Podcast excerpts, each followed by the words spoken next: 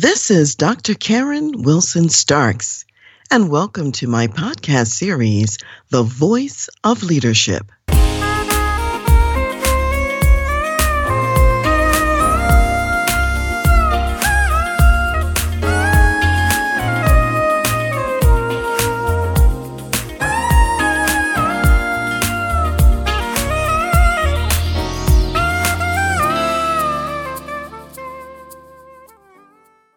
Hey everyone, I'm Mike Mooney, and today Dr. Karen and I are going to talk about how champions stay champions. We're going to answer the question of how much is your reputation worth, and we're going to unpack why you need to keep digging. So, if you're looking to stay competitive and stay in the race, you're going to want to hear more.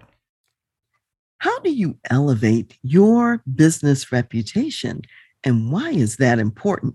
This is part two of a two part series with my special guest, Mike Mooney.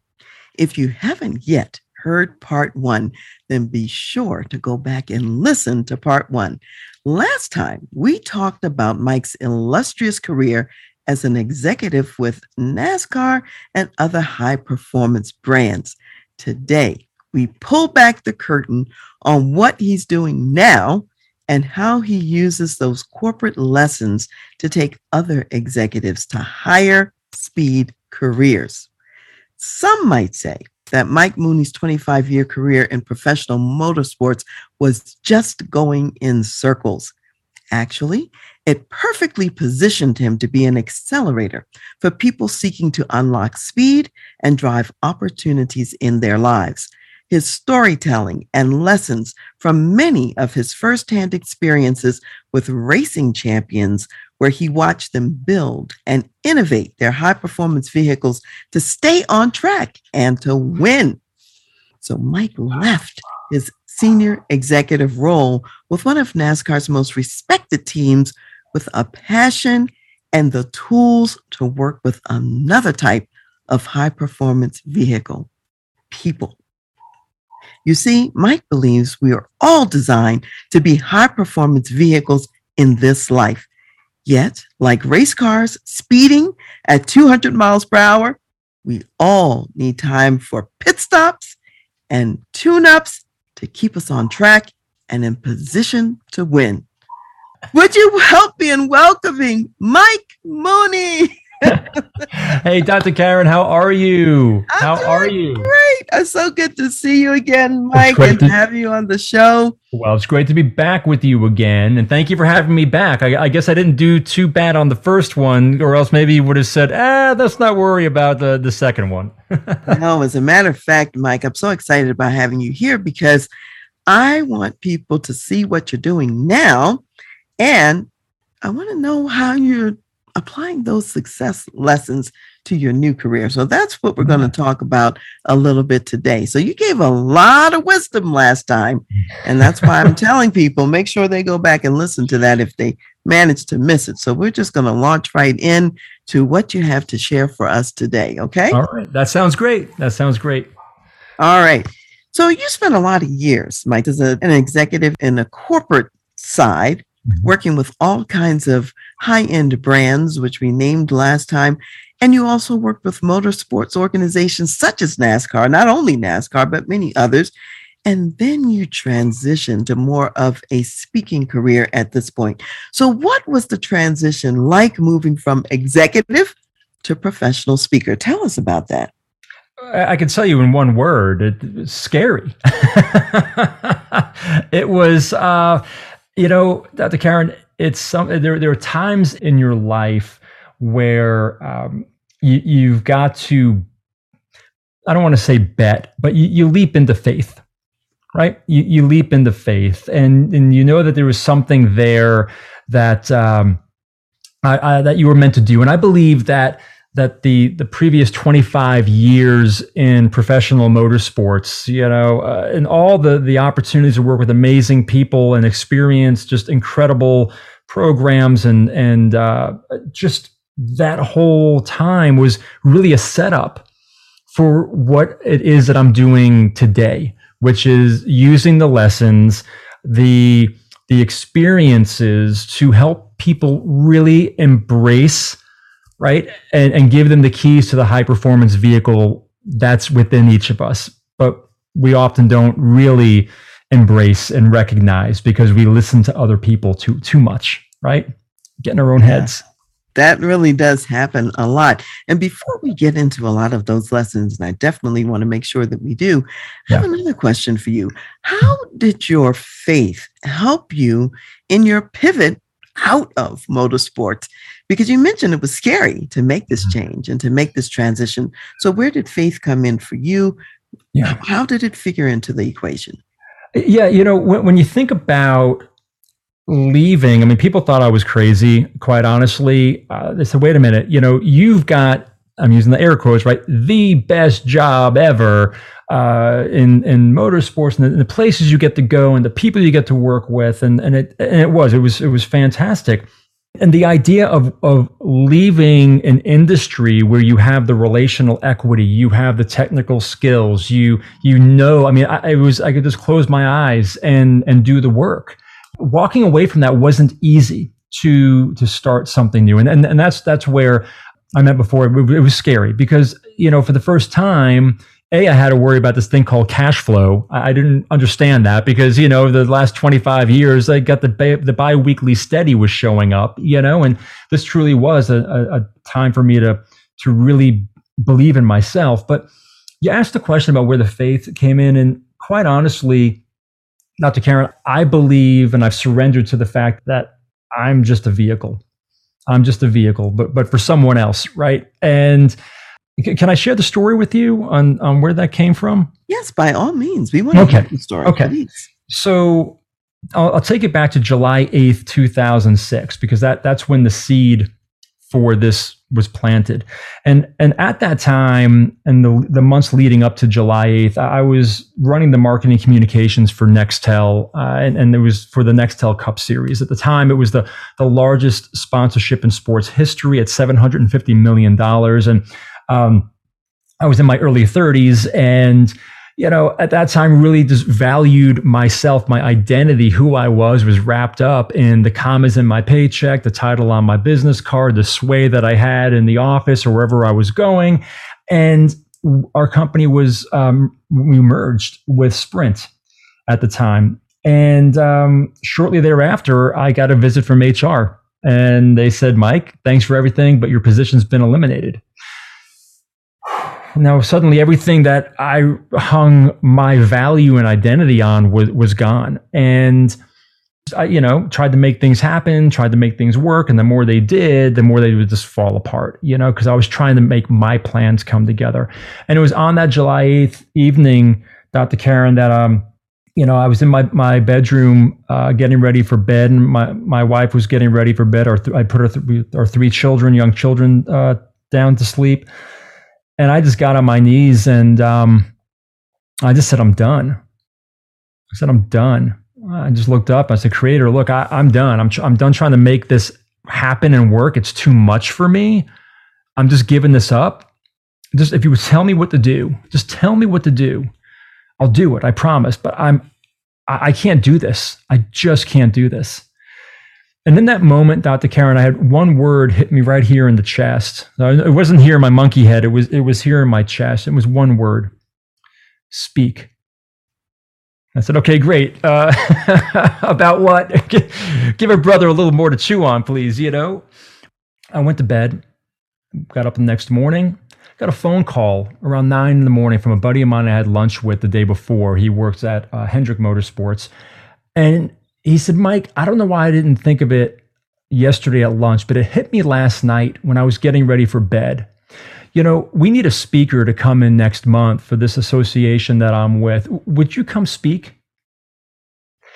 And it wasn't like, would you come give a presentation? Would you come talk? It was, would you speak? I kind of looked up and I said, uh, okay, I, I'm going to be faithful. So I did, you know, and and uh, I said, What do you want me to talk about? And he said, Whatever you want. You have 20 minutes. And um, at that time, you know, I saw a shift in reputations and how they were being managed with technology and message boards and forums. Social media wasn't even here yet. Anyway, so I did a talk on that, on, on technology and the, the changing world of reputation management. And that led to a keynote that I followed Lou Holtz on and other things. And I'm like, oh my gosh, this must be it. But I got a nudge that said, no, no, no, I just wanted to show you what could be there. You've got more work to do, my friend. You've got more experiences, more tools to gain, more people to meet.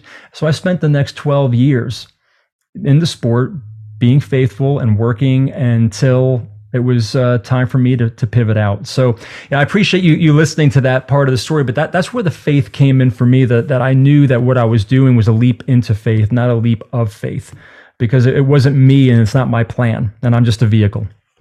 I'm so glad that you shared the story because the story is very profound.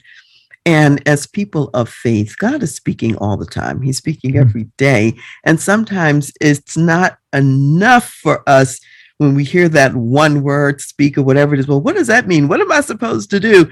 And really think an important part of your story was that moment of surrender where you said, I can't do this anymore. Mm-hmm. And then God says, okay, you may not be able to do it, but I can do it. But he was waiting, you know, for you to get to the place where you said, I can't do it. And now you're open for him to lead, for him to guide. And then he shows you the new direction and the new path. And as you were saying, it doesn't happen overnight either. You had to go through some preparatory steps before you were ready to, to take off and do a lot of what you're doing now. I'm remembering back. It's been at the time of this recording, it'll be about 27 years since when I started Trans Leadership, which is my company. Wow. And I recall when I came out of the military, and a lot of people said to me, Well, why are you leaving the military? I mean, of course, that's stable and you're doing well, but I knew that my season in the military was supposed to be temporary. I knew it wasn't permanent. I knew I was supposed to be doing something else.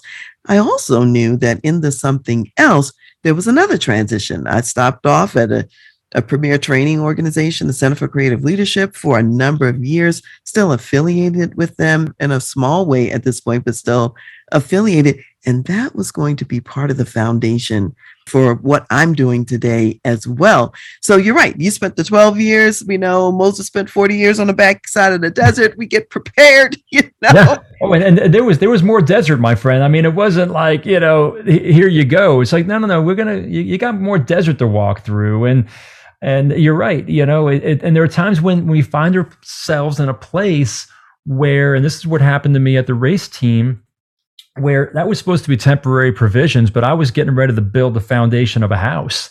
You know, I'm like, oh, I can stay here forever. This is great. And then it's like, ah, I'm going to make this really uncomfortable for you, and you're gonna you're gonna want to have to go. You know, and that's uh, that's what happened. So yeah, you know, but, but all of these things, like you're saying, for you in the military, and then going with with the the the, the leadership and training group, these are all setups for us. You know, they're all important steps in our story, but more importantly, in building the credibility and the authenticity and the confidence and and what it is that we're we're here to share and and the missions that we're we're all on.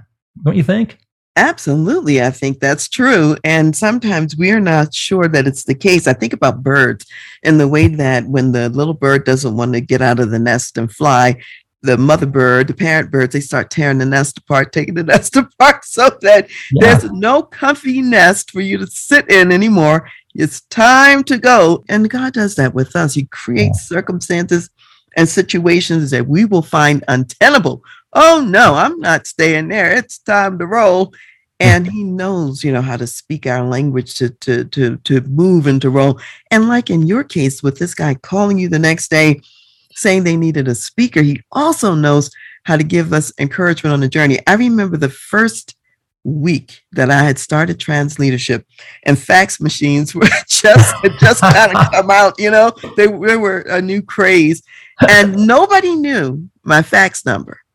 Somebody sent me a fax and it was about an opportunity that was in the leadership space I knew that this was not the opportunity that I was supposed to pursue, but the way I understood the message, it was God saying to me, I know your fax number. I know where you are. And whatever opportunity I need to send your way, I'm sending it. You yeah. know, it's confirmation. Well, and, and it's also getting our heads out of the the rut. This is going to sound bad, but but I believe that we often live our lives, and people say, "Oh, you're on the hamster wheel." Yeah, I get that, but I also think we, we prairie dog. You know, where we're down digging, digging, digging. Every once in a while, look up and then get right back down again. You know, and and and I think that when those moments with the fax machine or you know my friend calling me, if we are aware and present to recognize that it's more than just a phone call. It's more than just a fax.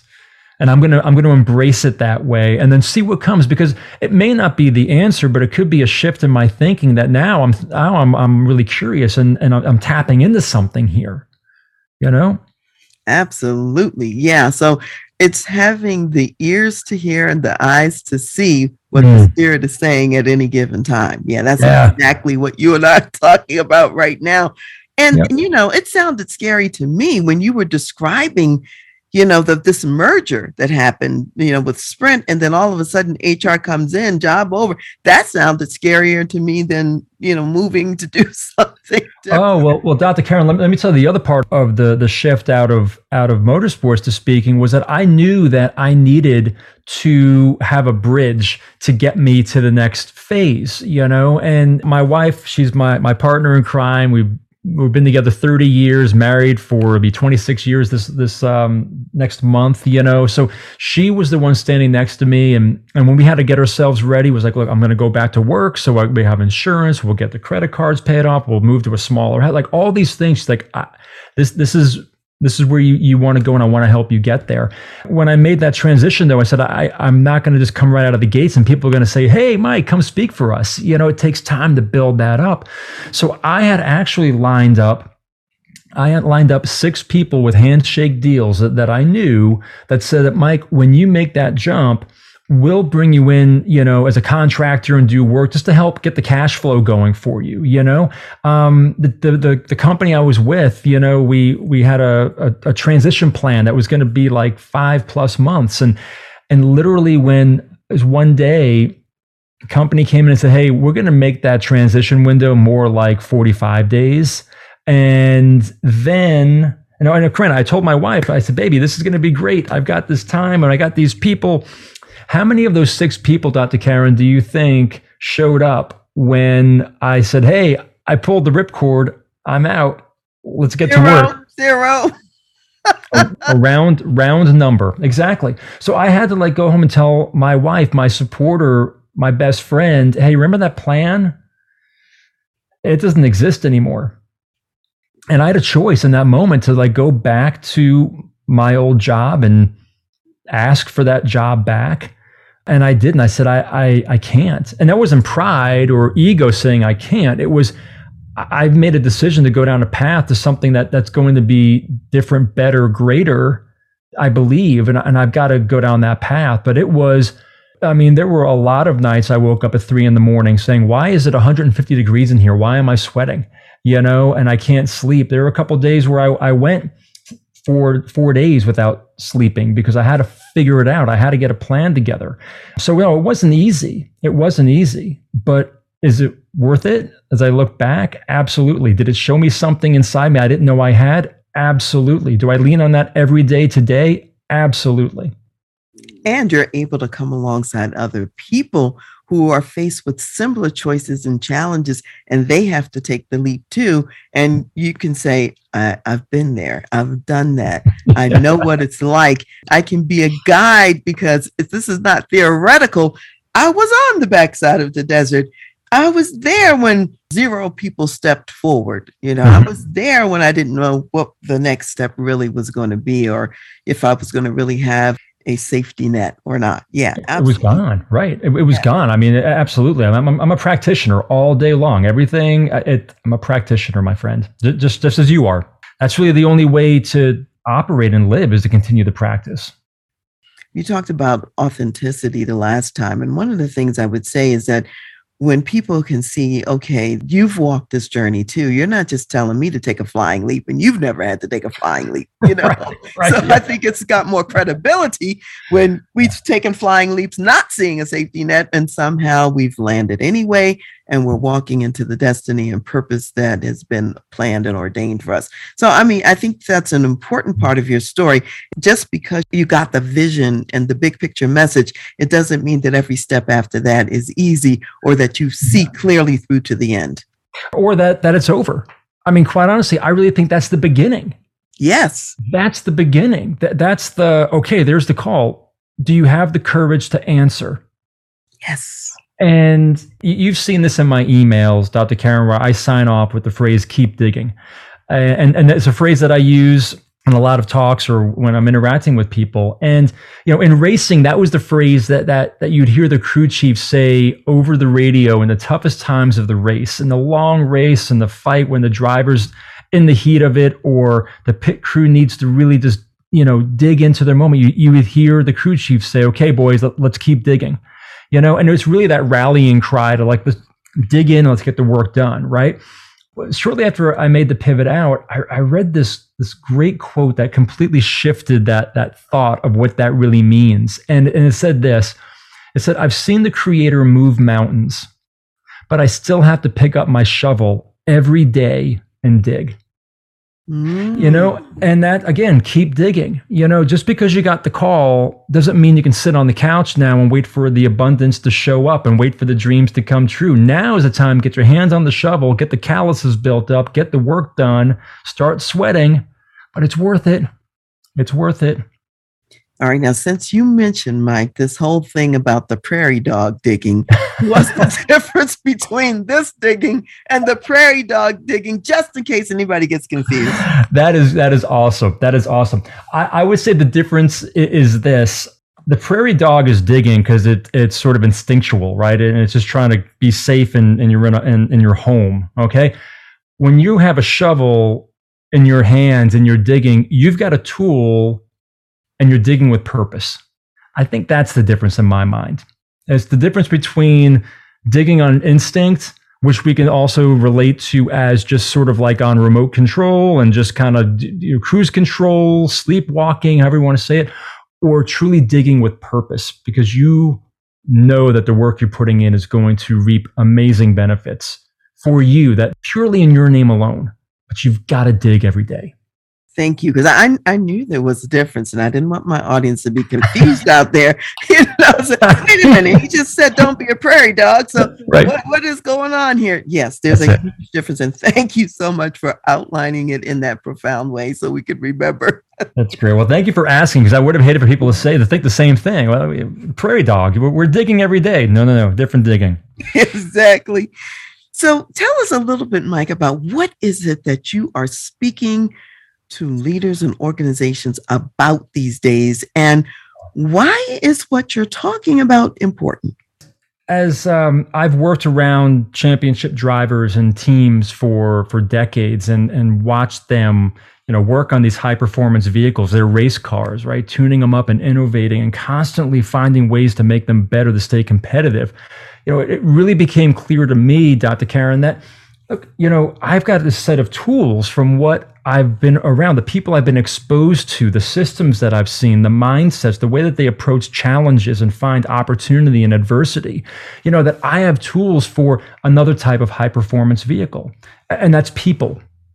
That's you and me. It's people every day. And, and I believe that what I'm bringing to to organizations and leaders is an opportunity right i want to bring them into a conversation and share with them a framework of how champions operate, you know, in the areas of peak performance and, and continuous improvement, mindset and reputation. Because I, I believe with all of my, my being that those are four components, right? Four gears, if you want to call them, that can just unlock transformational change and opportunities for all of us. So why do we need that today? My goodness, you know, I mean, think about what we've been through the last two years. You know, I started talking with more leaders during COVID who said, Mike, we love the, the, the, the reputation message that you have because it's so vital in today's hyper-connected world. I've got I've got people on my team that that are high performers that are falling off of high performance habits. I've got people who can't connect and engage at work because of, of their mindsets. They're they're not in the right place. They're they're in an emotional state. Do you have anything that can help me with that? I said, my gosh, that sounds like like every Sunday at the racetrack of what we would deal with as, as, as, a team. So yes, so that's what I'm bringing forward and why it's so important today because people people are waking up to knowing that there is more, they can be more, they can deliver more, and and I want to help. I want to help them. You know, I want to help them start that vehicle up. Great. So you know that there are some activities that high performance people engage in yeah. that people who are just kind of cruising along, maybe not thinking about being high performance, they don't engage in these methodologies or these practices and so on. When you think about both, let's say, mindset as one, and then maybe some other high performance habits, just give us a couple nuggets about what are some of those? What's important? Yeah. So, so here, here's one I'll, I'll share right now because we're, we're, we're all have dealt with this in some way, shape, or form over the last couple years in, in, this pandemic related to mindset. And, and it's the power of emotion. The power of emotion. Uh, you know, emotion is not bad. Emotions aren't right, they aren't wrong, they just are. The thing is, is that an emotion is a signal of a feeling. It's just a signal of a feeling. The challenge is that we often let that emotion become a state of being that's where we have to like really create opportunities to hit pause so we can recognize the feeling and ask yourself, why am I feeling this way? Okay, great. And then here's the key, Dr. Karen, is now what am I going to do about it? What can I do? How do I move to action? How do I release this emotion? Because if we don't and we stay in emotion that becomes a state of being, now we start getting into a space of anxiousness, fear, depression. They become a part of our life and a state of being versus just a moment. So, one of the big uh, messages that I have is like, you know, how does emotion fit in your world right now? But more importantly, what action can you take to release that and not have it sit within? You know, we're skipping stones over over some deep water with that, but that's just one one area for mindset. You know, one of the things about that that strikes me is that word you used before about intentionality. In other words, the emotion comes and it takes some intentionality to say, okay, how do I want to work with this? How do I want to utilize it? I almost think about the martial arts of like Aikido and be you've got the punch coming towards you, but you're shifting the energy for your own benefit and purposes intentionally. Yes. Yes. 100%. And and that that action could be a phone call. It could be a conversation. It could be just getting up and taking a walk. It's about releasing what's inside of us. There's a reason why the science of physiology says that, you know, movement, action will release the emotion, you know, and the things that end up getting stuck in us, right? Especially during stressful, anxious times that we that we've been living in. So it's okay to be to feel an emotion just recognize what it's signaling as a feeling and then act. Don't sit in it. Don't sit in it. It's kind of like thinking about traffic lights. If you see a green light, if you see a yellow light, if you see a red light, it's a signal. And that signal tells you what you should do next, whether you should be stepping on the accelerator, the brake, or preparing to stop or whatever. And we have to learn to read the signals, is what I'm hearing you say in this as well. It is. It is. Absolutely. Absolutely what else are high performance people doing? Mm-hmm. Let's give another example. It doesn't have to be mindset, it could be something else. Something they're doing as a regular discipline that the ordinary mortals might not think to do. yeah, you, you know, um, when we think about creating change in our lives or in, at work or in relationships, we often think about the big things that we've got to do, right? I mean, we'll start making a list and it's like, oh, you know, I've got to do this and this and this. And suddenly, suddenly you've got this long list of have to do's and it can become really overwhelming. And what happens when we get overwhelmed we often shift our attention to something that's less overwhelming. that might be less challenging. Uh, that's like, yeah, that was bothering me then, but it's not really bothering me now. I'm going to move on to something else because that was really too much. So, so two things within that, Dr. Karen. One is the power of words, right? And it's not just the power of words that we use with others. Our, our colleagues, our family, our children, you know, uh, friends, whomever it may be. But it's also the power of the words that we use between our ears, because those are the words, quite honestly, that resonate most and we hear most often, don't we? Right? The, the, words we hear when they wake us up at two or three in the morning, when when we're having those moments, right? Or before a meeting, or before whatever it might be. It's those words up here. So maybe just a little shift and looking at a list of things that I have to do, of things that I get to do. Right? I get to do this here. Oh, I have a lot that I've got to do. Well, I have a lot that I, I get to accomplish today. You know, little nuances in the way that you're looking at the words. So the other thing that they do, the high performers are, are focused on is not just 100% effort and saying, I've got to get all this done. No, no. They look at it and say, what's the 1% of daily improvement that I can bring forward? Okay, so now we're breaking something large into something small and recognizing of what's the 1% today that I can do. And this is what champions do. I, I, saw it week in and week out, day in and day out in, in racing. They're always looking for that 1% of daily improvement because they know that the cumulative effect of 1% daily improvement over the course of the year is substantial, absolutely substantial in the momentum that it builds. And if we could do that, you know, just find that 1%. If you got this big goal, then that's great. Find the 1% that you can do each day and just do that. Just do that for, for the day and then get up and do it again tomorrow. Yeah, those are both fabulous. I want to mention a couple things about them.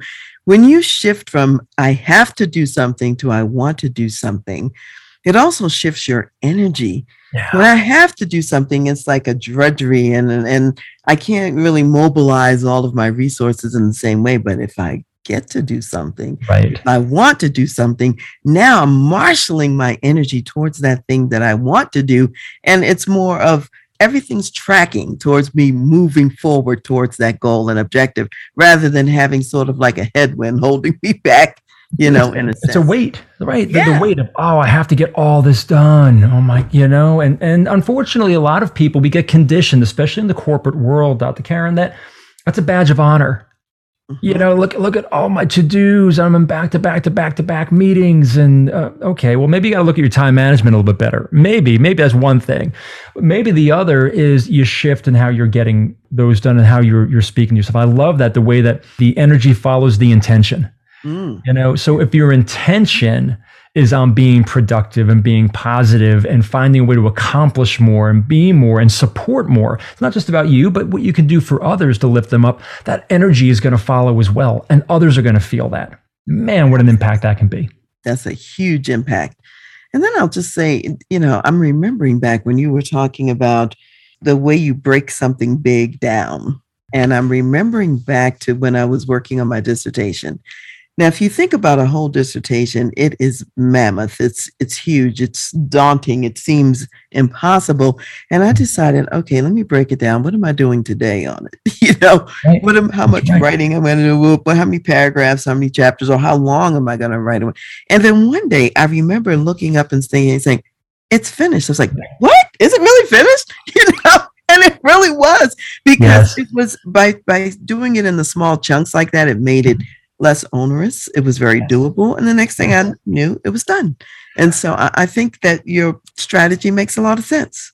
I believe it because I'm a product of it as well. We talked about being practitioners. When when I had this idea of, of writing a book, I, probably maybe like yourself, this idea of going for, for you know your your doctorate, that's intimidating. And I remember this saying, okay, look, I can write a sentence that can turn into a paragraph that can turn into a page. So let me just start there. And, and I was never really an early riser, uh, but I started getting up at 4:45 in the morning, and I would write from 5 a.m. to 6:15 a.m. And that's when we got our kids up, right? Because I didn't want it taking away from the family time. Uh, but I did that. I, I wrote from 5 a.m. to 6:15 a.m. seven days a week for seven months, and that's it. That's it. I mean, no magic, like yourself with the dissertation. No magic. You just showed up and you just each day chipped away at it and chipped away at it. And before you know it, you're like, oh my gosh, you've got your dissertation. I've got a book. How'd this happen? I don't know. I just showed up and I, I, I did the work. Mm-hmm. I, I, kept digging, right? Like Wonderful. you. Yeah, I love that. Great example. So, speaking of books and your book, let's get to your book for a little bit. So, that was a nice segue. I didn't mean for that to be the segue, by the way. It's, a just... wonderful segue. so, why did you write it? And when people read it, what can they expect to get out of it? Many of the years that I was in motorsports, uh, being in public relations, part of that role is dealing with crisis management. And, and, a lot of crisis management, if you think about the impact, impacts reputation. And, you know, I had been dealing with a lot of different crisis situations. And, and, and many times I just would scratch my head because I'd say, why weren't we asking the question, what if? Instead of now, it's like, what now? Right. And I, I had this one question Dr. Karen, come to mind. I'm going to ask, I'm going to flip this on you now. I'm going to ask you a question. But the, the question was this, and this became the catalyst for and, and the centerpiece of the book, which was simply this How much is your reputation worth? So if I were to ask you right now to put a dollar value on your reputation, what would that dollar value be for your reputation? Priceless. And I really mean that because if you ask me to put a dollar value on my life, for example, Mm-hmm. There's no amount of money that can make up for my life. If somebody kills me and then they pay my family millions of dollars, it does not bring me back. It's not right. enough. Your reputation to me is priceless like that. Yeah. Yeah, and and I, love that. When I ask that question, I get three answers usually. One of them is it's priceless. Uh, when I speak with financial groups or groups of economics or accountants or other, you know, leaders, they get, oh, it's, you know, I had one person say it's 10x my current salary. You know, so so they're they're betting on future opportunity gains based on their reputation, right? Because it does. A reputation will will create gravity to bring opportunities to you. Well, and, and I do believe that they're still undervaluing even at 10x, but that's just my opinion. Especially depends on what their salary is now. right. So the, the third answer that I get, this is the one that I love, love, love. Because it it it shows me that the light switch has just flipped. And that that answer is I never thought of it that way. Mm. And isn't it often the case with reputations is that we we don't fully recognize its value until after we've paid a price. So I thought, what if I could write a book? What if I could share from my stories and examples, right, from, from my career, ways that we could be proactive? That's the whole idea of this reputation shift. The, the title has dual meaning in there. One is that in, in racing, you have to shift in order to move forward and go. But this idea of shifting from a reactive approach to, to reputation management to a proactive idea of reputation design based upon our values was something that I thought could really be of value and impact people in a positive way as we live in a world where now, I mean, people, we see it in the headlines where a tweet or a comment, these aren't phones anymore, right? We're all citizen journalists. So, you know, the idea that we we have to be vigilant and that our reputations have never been more valuable, yet vulnerable and fragile any other time in human history. Oh, yeah. It doesn't take long for something to spread now. It spreads nope. like wildfire on social media and so on. And a lot of companies are even researching people on social media to see what they are saying and what other people are saying about them. Right. And they exactly may not right. even know why they don't even get a job is because of all the stuff you were talking about. You know, yes. that yes. makes the company wonder, are you really a values fit for our, you know, culture?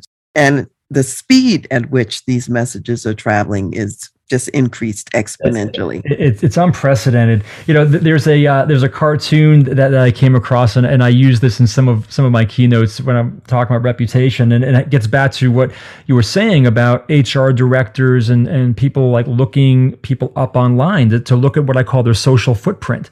You know, just to see is there continuity. And and in this cartoon, there's a hiring manager behind the desk looking at the resume, and the and the applicant anxiously sitting sitting on the other side, and and and the the comment from the the uh, hiring director as well.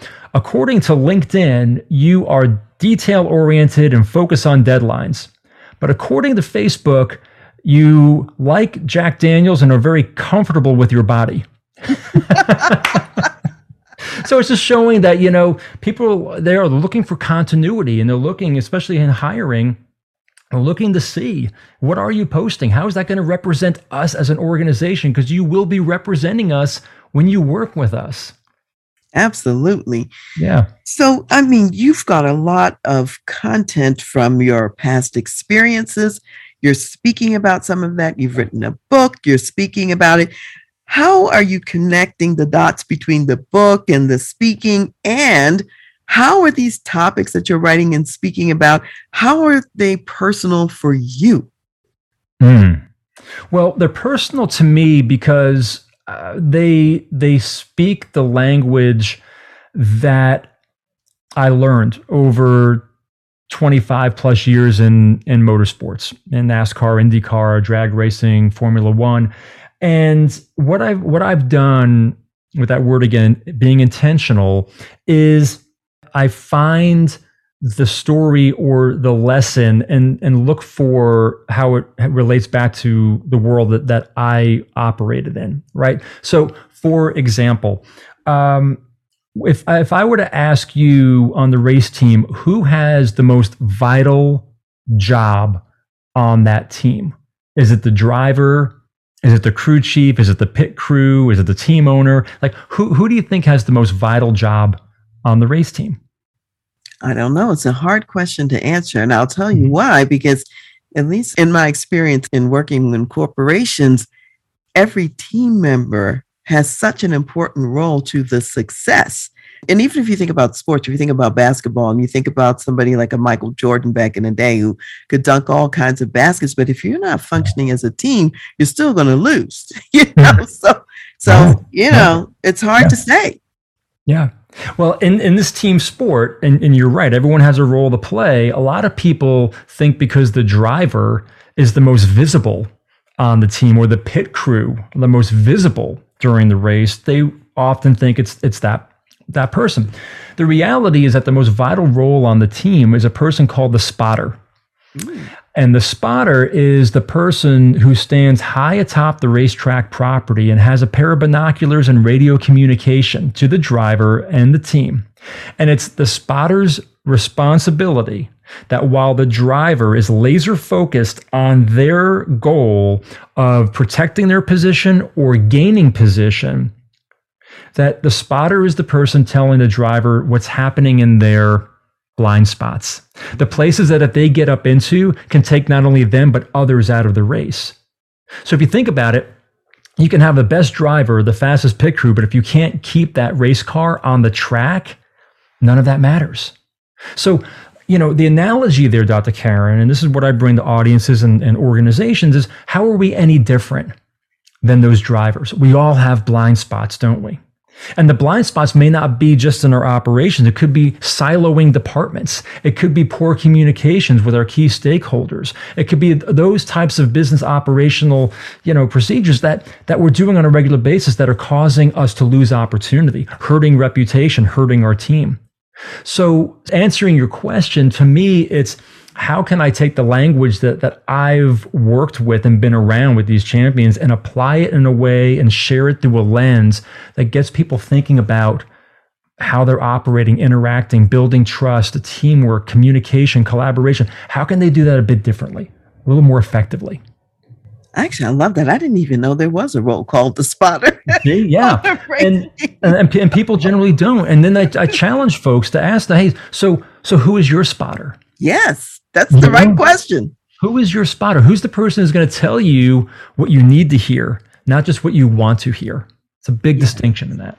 Absolutely. Identifying what's in the blind spots. I mean, I'm thinking about it in terms of my life as a consultant. I know I'm a spotter for a lot of my clients. I mean, to see mm-hmm. things that they don't see, because I'm going to be looking at it from a different vantage point and so on and so forth. But yeah, I love that that concept. That's really, really important. So It is. So that that's what that's what I share.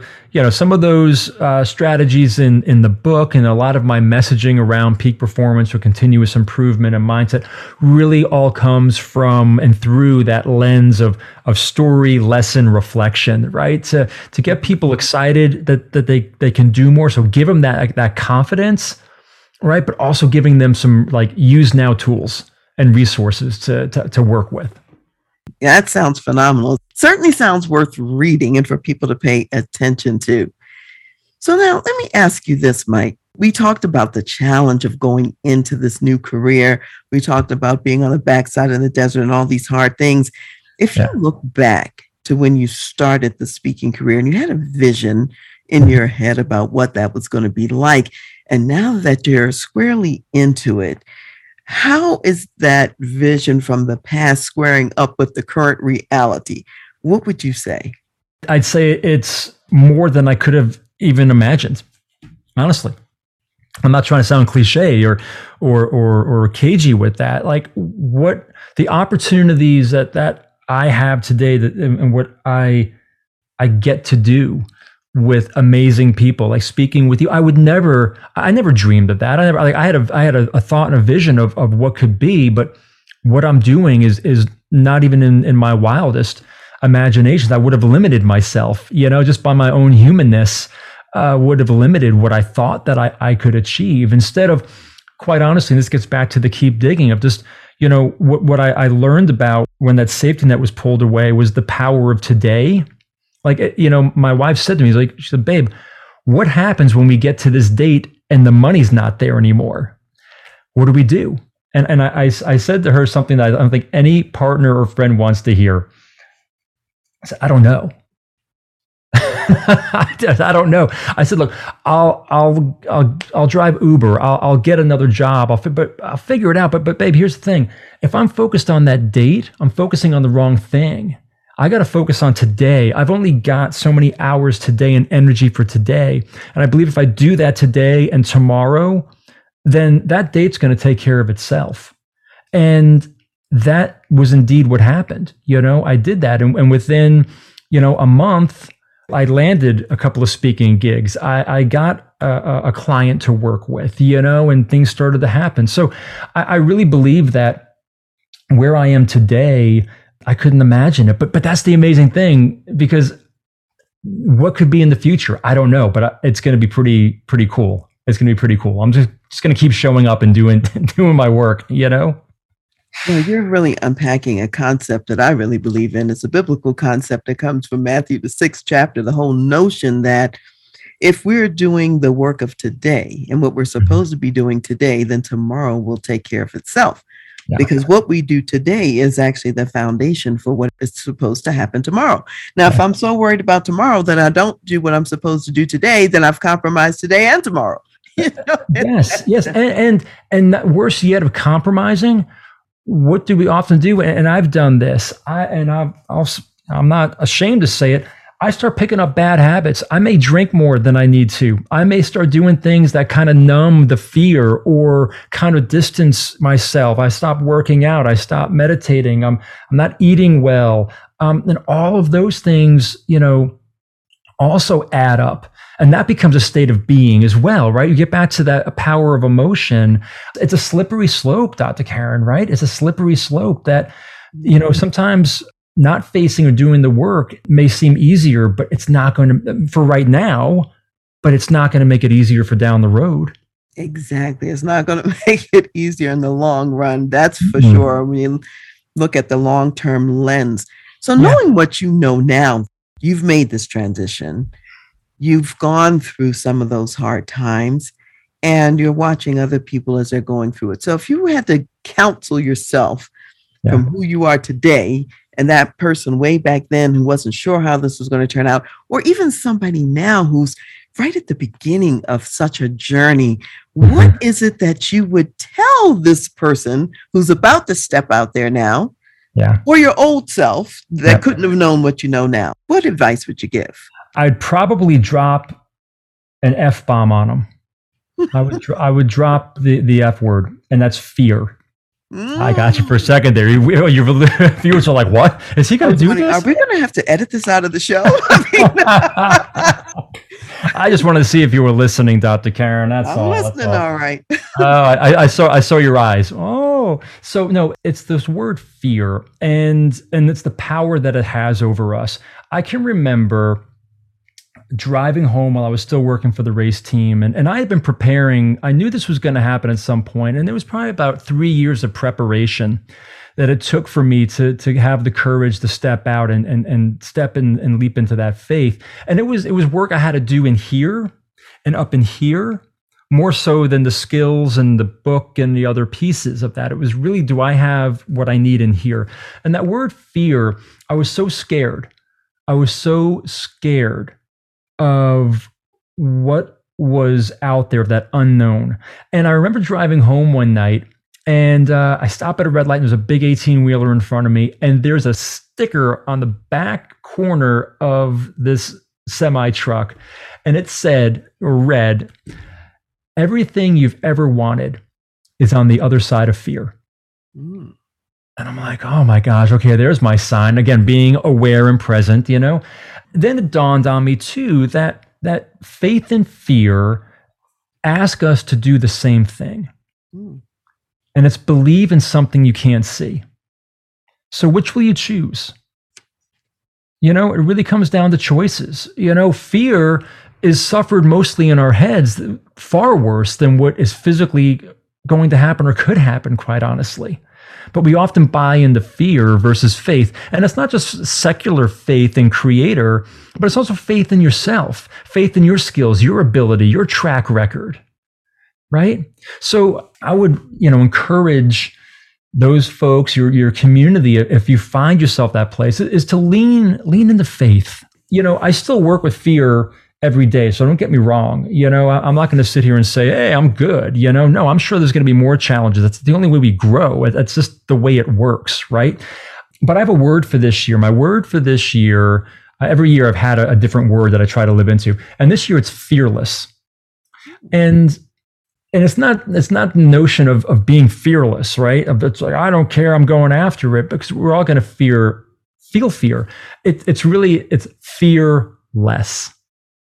I want to fear less this year and see what, how that changes my life and the lives around me. So I would just share that, and encourage people to maybe you know, spend some time on that and think about the role that fear plays in your life and how faith could take the place of it and maybe try to live and fear less. You know, that's so powerful. I'm having this thought that the more we walk in faith, the more fear is chased back. Hmm you know? Yeah, I believe that. You know, I do too. I, I, really think so. I mean, there's yeah. no place for the fear if the faith is is stronger. That's right. You know, that's the key. It's which one are we going to make stronger and magnify, if we yeah. will, you know, yeah. in our lives. Yeah, and, and and maybe to put it in my language is, who are you going to let drive the car? Who's going to oh, who going to let take the wheel? Right.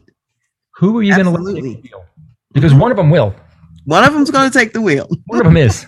And you can't be a backseat driver in it or a passenger. You, you yourself have got to take that wheel and decide are you going to drive it with faith or are you going to drive it with fear? Love it. Absolutely yeah. love that. So, so Mike, how can people get a hold of you? They might want to access you for a speaking engagement or for some other reason. How can they get your book? Tell them about that again. Awesome. Well, thank you so much for for asking and allowing me that that opportunity. Uh, so people uh, can easily get a hold of me a couple different ways. Uh, email is is easy and great, and it's really simple. It's Mike at mikemooney.com. And then you can also go to my website to uh, learn more about some of my work and messaging, and that's mikemooney.com.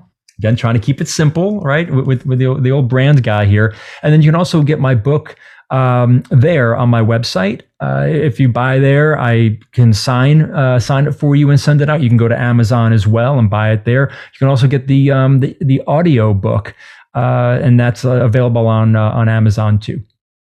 And just in case people are a little bit confused, how do you spell Mooney? Yeah, that's M O O N E Y.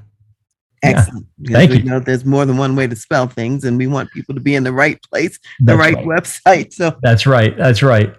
So you've shared a lot of wisdom so far, both in this episode and the last episode. And I'm going to ask you again what additional words of wisdom do you want to leave for yeah. my audience of executive business leaders? Yeah. So th- this is, uh, if, if you watched the first episode, um, I, I mentioned that I'm very big on visual anchors, right? Because I tend I can get wrapped up in my head. I need something visual and external to to snap me back out of of, of where I'm at. So um, I shared with you one index card that I had um, in, in the last show, which were these four words, right? Intentional, action drives clarity, right? The idea of not being afraid to take the first step because you don't know what step five, six, and seven are. Don't worry. Take step one and two. The rest will start to unfold. You'll see more clearly with intentional action. But the one that I would, I also have on my desk that I would share with the audience as well is a simple one with, with three words, just three words. It's this I am worthy. I'm worthy. You know, how often do we discount and devalue our own worth for the life that we can live, the impact we're here to create. You know, like I said before, we're all we've all been designed to be high performance vehicles and vehicles for hope, vehicles for love, vehicles for inspiration, leadership, ideas, solutions. But we've got to embrace our worth. We've got to recognize that we are worthy of all that comes along with being our authentic selves and putting that forth in the world. So I would just encourage your community just to remember that you are worthy. You are worthy of that. Don't listen to the squirrel at, or or the the prairie dog that that's uh, you know up in your head. Thank you so much, Mike. I really appreciate you being here with me again on a Thank second you. segment of the show. Thank you so much. I really appreciate the opportunity. This, this is great. You make the conversation so easy and enjoyable. And, and again, I, I hope that your community is able to, to pick a couple of uh, nuggets out of here that, that serve them. So, so thank you so much. I hope so too. And in fact, I'm going to say to the Dr. Karen Speaks Leadership and the Voice of Leadership audiences out there, please listen again to make sure that you don't miss any pearl of wisdom that Mike Mooney has shared with us today.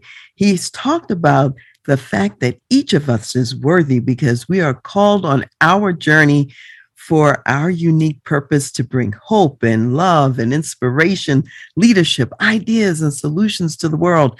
He also has talked to us today about the fact that we can speak to ourselves in a kinder, gentler way. And rather than focusing on what we have to do. We can talk about and focus on what we want to do and what we get to do. He also talked about how that emotions can be used as a signal in our lives, and we can intentionally decide what action to take based on what that emotion is signaling that's coming to us. And we can turn things to our benefit if we are intentional about that. He also talked a little bit about how that we have to keep digging, though we don't want to dig like the prairie dog and just sort of like in by instinct, just mindlessly digging, maybe not going anywhere. But we want to see where God is actually building something, the, the big mountains that He's erecting and creating. And we want to show up with our shovels, ready to go to work, carving out the part that we have been called to do. And those of us who are in leadership, just remember you need a spotter to help you see the blind spots that you don't see.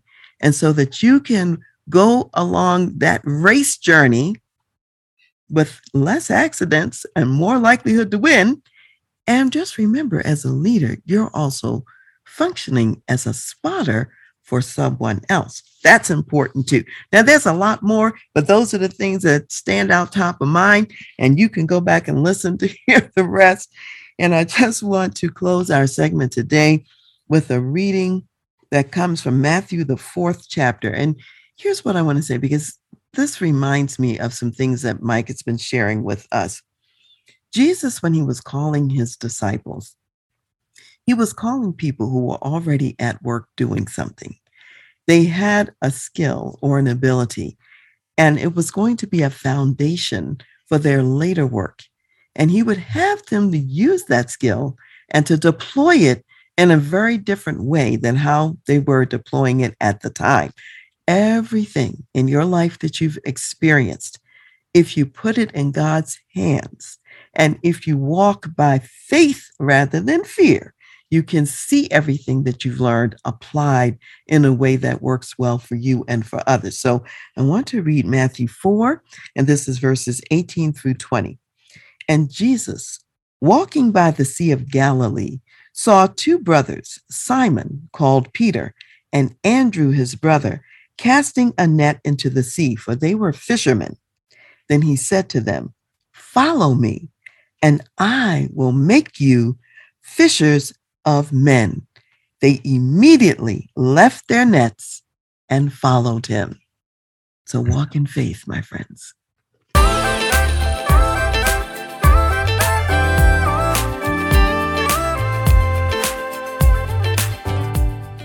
You've been listening to The Voice of Leadership with me, Dr. Karen Wilson Starks. And I want to give a special thanks to jazz saxophonist Ron McMillan for granting us permission to use his gifted music on our show.